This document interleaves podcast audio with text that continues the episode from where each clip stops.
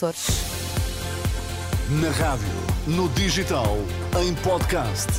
Música para sentir, informação para decidir.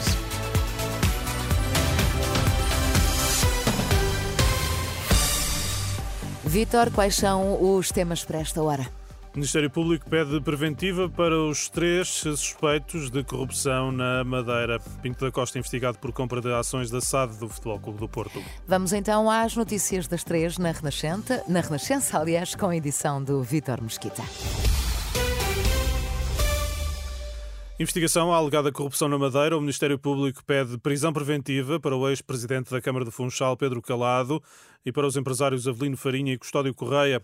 São suspeitos dos crimes de corrupção, prevaricação ou recebimento indevido de vantagem. Cabe agora ao juiz de instrução decidir se acompanha as propostas do Ministério Público.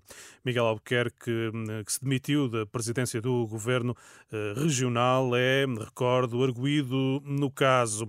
O futuro político da Madeira hum, só vai ser conhecido no final da próxima semana. O representante da República já ouviu os partidos e vai agora reunir com Marcelo Rebelo de Sousa aos jornalistas Chirineu Barreto, diz que tentou que o orçamento regional fosse aprovado, contudo deixa um aviso, um governo de gestão tem poderes e a Madeira não vai ficar parada. A atual situação do governo de gestão não prejudica, não prejudica, repito, a normal execução da despesa pública, nem a tomada de decisões necessárias, inadiáveis e fundamentais para a boa gestão da coisa pública nomeadamente a nível de contratos e concursos públicos, indispensáveis e urgentes, como são, exemplo, os atos de execução dos investimentos previstos no Plano de Recuperação e Resiliência. Antes, o PSD Madeira insistiu que não há motivo para eleições antecipadas, posição contrária à do PS regional. Nos Açores, o presidente do Chega diz estar disponível para construir uma solução governativa e desafia o social-democrata José Manuel Bolieiro a dizer o que pensa fazer depois de o PS anunciar o voto contra o programa do governo da coligação de centro-direita. Em declarações à agência Lusa, José Pacheco pede clareza ao líder do PSD Açores. Ao final da manhã, o líder do PS açoriano defendeu que o partido não pode ser a muleta de PSD, CDS e PPM e eh, defendeu também que a instabilidade política nos Açores foi provocada pela coligação.